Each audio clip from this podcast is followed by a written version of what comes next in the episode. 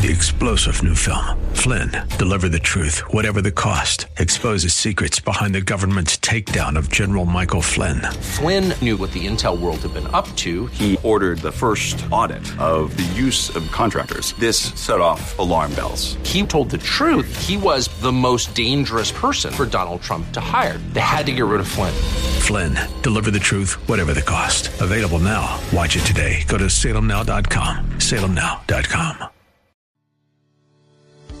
Welcome to Practical Living with Dale O'Shields, Senior Pastor of Church of the Redeemer in Maryland. We pray that through this message, you will learn how to apply God's Word and truth to your life. Stay with us as we discover God's truths that will transform us. We're involved in a series of messages called Peace In, Peace Out. And that, that little phrase or title means this you have to get peace inside of you before peace can come out of you to the world around you. So God wants you to experience peace in His life. We've been looking for the last several weeks at a passage of Scripture that you're very familiar with, the one that we all love, the 23rd Psalm. And I want to talk to you today about the topic of fighting fear in your life as we look at the 23rd Psalm. You'll never have peace in and peace out until you learn how to give a good, strong fight against fear. The 23rd Psalm is actually a very interesting psalm as David writes these words when a, he's going through a very difficult period of time in his life, as we've been talking about in this series. David wrote these words at a time when his son Absalom was trying to take his, his life, David's life. Absalom had decided that he wanted to become king of Israel, that his father shouldn't be king any longer, and so Absalom raises up a rebellion against his father, chases him out of Jerusalem. David leaves the, uh, the, the palace in Jerusalem. He goes through the Kidron Valley out into the wilderness. And I can only imagine that when David goes out into the wilderness, he starts seeing things that are very familiar to him from years past. He starts seeing the sheep along the roadside. He's seeing the Bedouin shepherds taking care of those sheep. And he's reminded about an earlier time in his own life when he was a shepherd boy taking care of his father's sheep.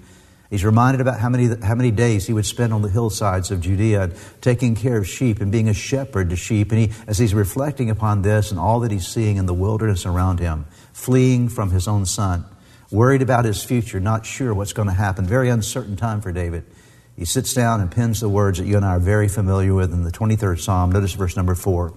Even though I walk through the valley, the darkest valley, I will fear no evil, for you are with me. Your rod and your staff, they comfort me. I like the way the ESV translation gives this to us. Even though I walk through the valley of the shadow of death, I will fear no evil, for you are with me. Your rod and your staff, they comfort me. This verse is preceded by, obviously, the familiar verses. I know the Lord is my shepherd, I shall not want. He makes me to lie down in green pastures. He leads me beside still waters. He restores my soul. And then he moves to this part. Even though I walk through the darkest valley, I will fear no evil, for you are with me. Your rod and your staff, they comfort me. Here's David now really dealing with his own soul. He's bearing for us the emotions of his life right now.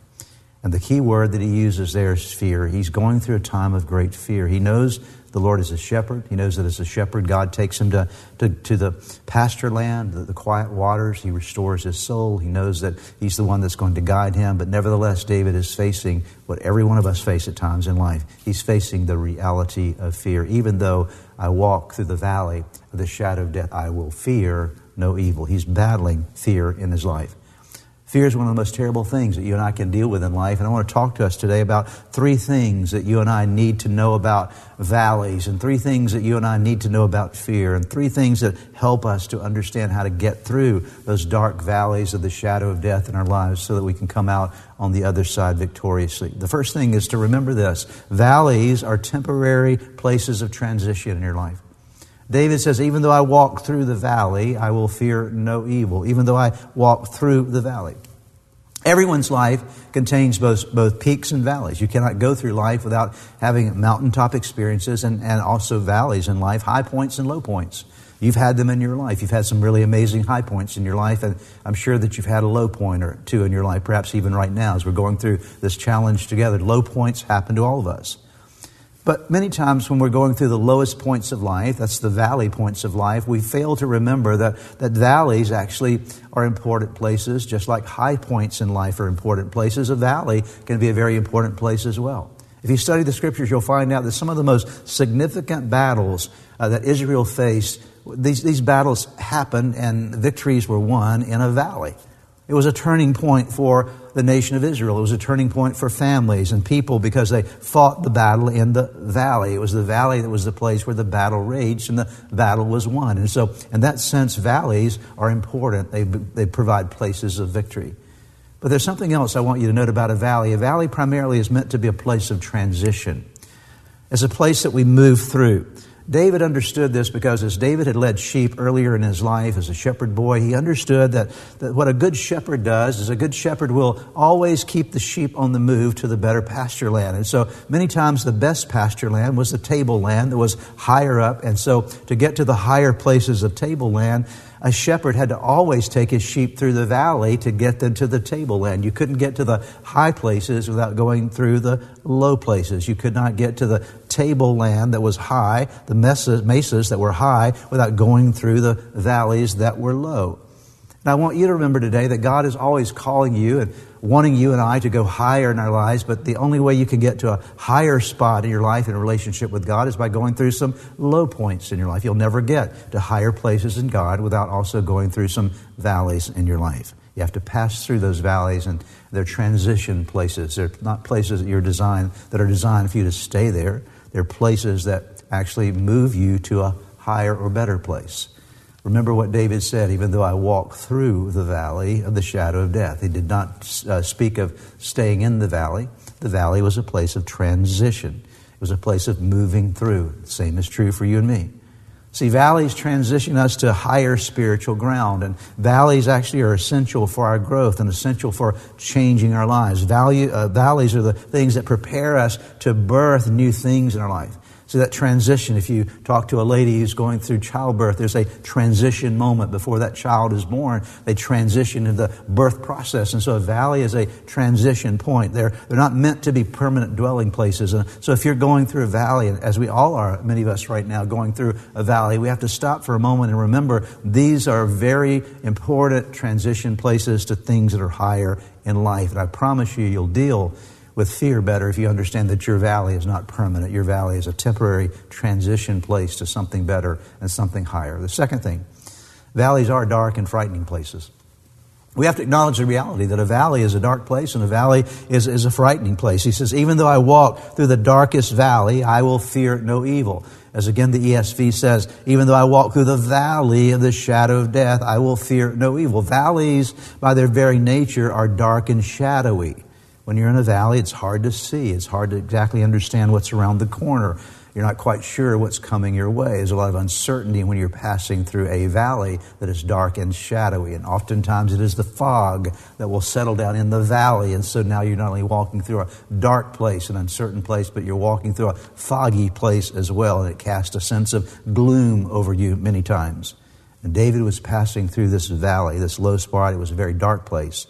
Because of that, he was battling some very intense fear. Even though I walk through the valley of the shadow of death, I will fear no evil. So if he's saying, I will fear no evil, it's because he was fearing, he's having to battle that in his life. It creates fear in your life. Fear is actually most intense. Think about this. Fear is most intense when? At nights, in the, in the dark, darkness. When you're, when you're going through the nighttime season, that's when fear tends to grip us.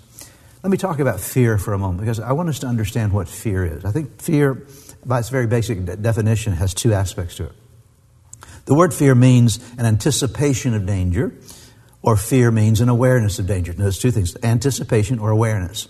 Anticipation means that you're creating in your mind the expectation that something bad is going to happen, and it may not actually be real, but you've already started this process in your head, and so it's an anticipation, it's an imagination of something that may never happen in your life, but you're, you're creating this imagination, this speculation, this anticipation of something coming your way. And It's often easy in the dark, shadowy valleys to imagine what's around that corner, and before you're there, you're thinking, I'm not sure, but I think this is going to happen happen. I'm anticipating this occurring.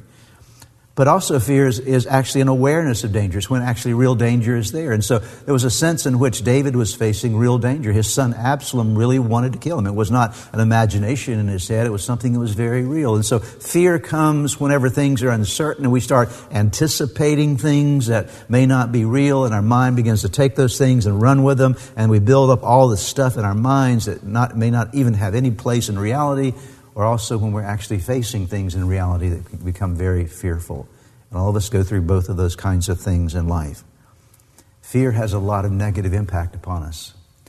Let me give you some examples of this in the Bible. Joshua chapter 14, verses 7 and 8 tells us of Joshua's own life and how fear uh, affected the people of Israel because of what, what came through their exploration of the promised land. Let me read this for you. Joshua 14, verse 7. Moses sent me, Joshua is saying here, Moses sent me to explore the land of Canaan. I returned and gave an honest report, but my brothers who went with me frightened the people from entering the promised land. What was the thing that kept the, the people of Israel the first time from entering the promised land? It was because they were afraid. They were afraid of the giants, and so it kept them from the land. 1 Samuel 13, 6 and 7. The men of Israel saw what a tight spot they were in, and because they were hard pressed by the enemy, they tried to hide in caves, thickets, rocks, holes, and cisterns. Saul stayed with his men. Saul stayed and his men were trembling with fear. Notice that they were trembling. They had gotten to the place, these were soldiers of Saul, but they now were so intimidated that their physical bodies were trembling. I think we've all experienced that. Luke 21, 26, speaking of the last days, here Jesus says that people will faint from terror, apprehensive of what is coming on the world. So as we see the, un, un, the end days unfolding, there can be a fear and apprehension of what's going to happen. 1 John 4, 18 says, fear is crippling. How true this is. When you and I experience fear in our life, it's a dark place, a frightening place. It will, it will limit us. It will c- control us. It will cripple us, it will paralyze us, it will torment us, it will distort our perspective, and fear ultimately can bring destruction to your life. David realized that the greatest thing, his greatest enemy, as he was going through this difficult time in his life was, the, was not the valley, it was not the shadow of death, it was the fear of evil in the midst of the shadow of death. That was the very important, most important enemy that he had to conquer during that time. So we realize, we understand that, the valleys are transition places, but they're also very frightening places. But let me bring you to my final point today. Valleys are valuable training places as well. Valleys are very, very valuable training places because they give us lessons that we could learn no other way. They're lessons that you will learn in the valleys of your life that you, you cannot learn any other place except in the valley. We would never learn, we would never receive certain things from God if we were not walking through valley seasons of life. Listen again to what David said in the 23rd Psalm, verse 4. We've read it a couple of times. Listen again. Even though I walk through the valley, the darkest valley, I will fear no evil. And here's some of the things that he learned in the valley. For you are with me, your rod and your staff, they comfort me. David learned something about the, the presence of God. He learned something about the rod and the staff of God as he went through the valley. He learned that he could depend upon God he had a great lesson in dependency upon God that he could only gain through the valley experience. Let me give you some things that David learned to do in the valley. Here are the lessons that he learned. He learned to trust the presence of God. He learned to understand that God was with him. I know that as I go through this valley, you're not going to, you're not going to leave me during this time, God.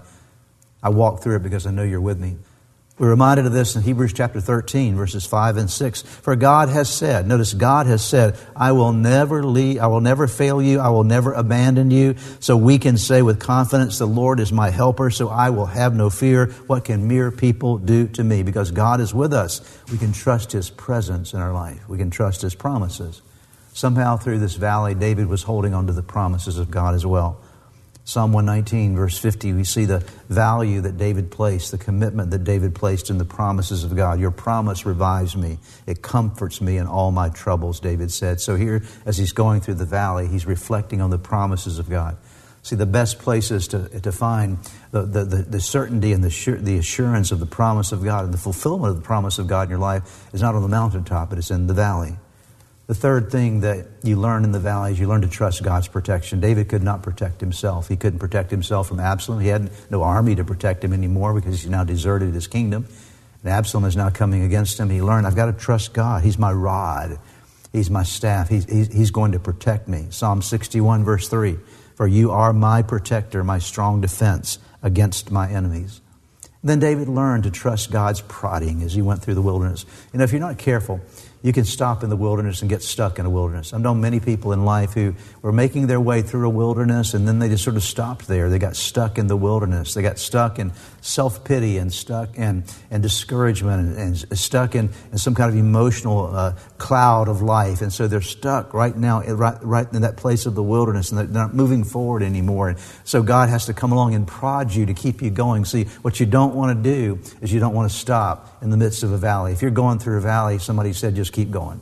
That's the best thing you can do. When you go through a valley, don't stop. Don't say, you know what, I'm going to camp here. Just keep going. And God, by His rod and by His staff, that's what a good shepherd's staff would do with a sheep. It would prod them and keep them moving forward so they didn't get, get stuck in the wrong and bad place. See, the valley is not where you're supposed to live. It's a transition point to something else in your life. And then you have to actively fight fear. Say that with me. You have to actively fight fear.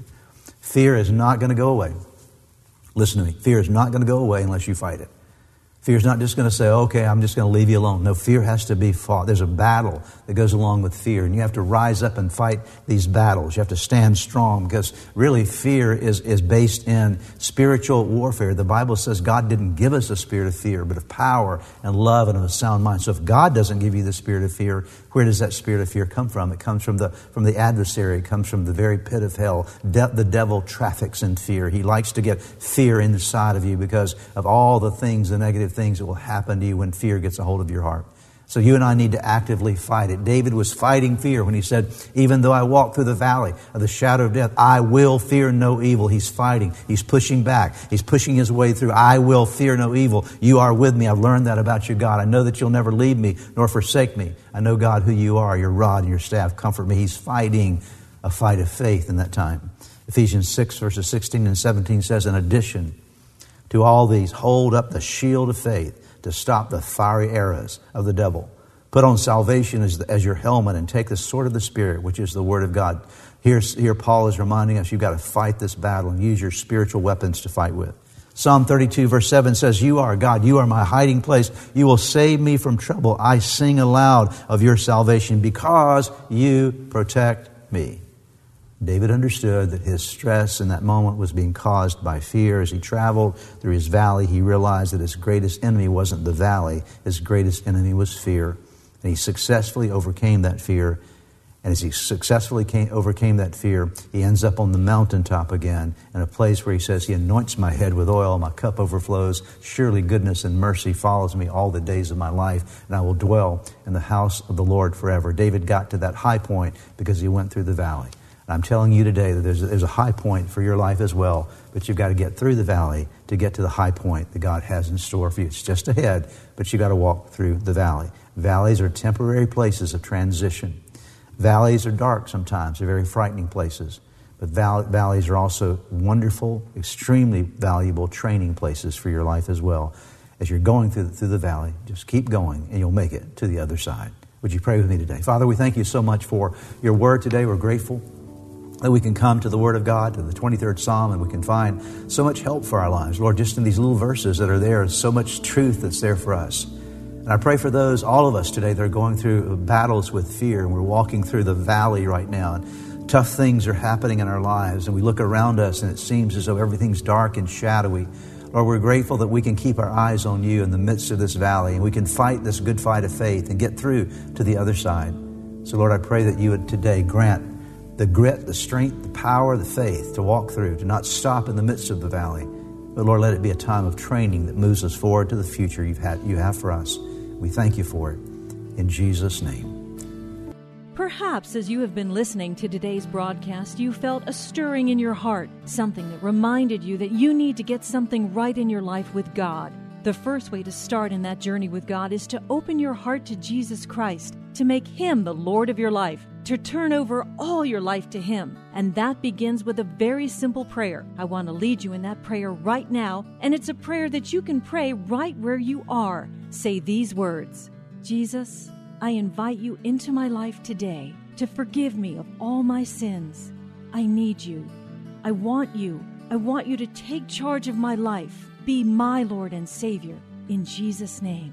Now, if you just prayed that prayer with me, I want to encourage you with a promise from God's Word that says, when we call on God's name, when we call on the name of His Son Jesus, there is salvation that is brought to our lives. He changes us from the inside out. And the Bible says that if any person is in Christ, he is a new creation. Old things pass away. Behold, all things become new. And that's what's happened to you today as you've opened your heart to Christ. Let me encourage you, you need to take the next step. The next step is to make sure that you get into a good Bible believing church where you're studying God's Word. And make sure you get a copy of God's Word and begin to read it. Spend some time each day in prayer.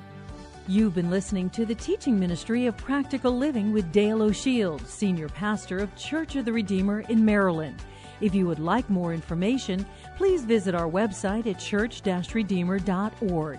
May God bless you and make you a blessing.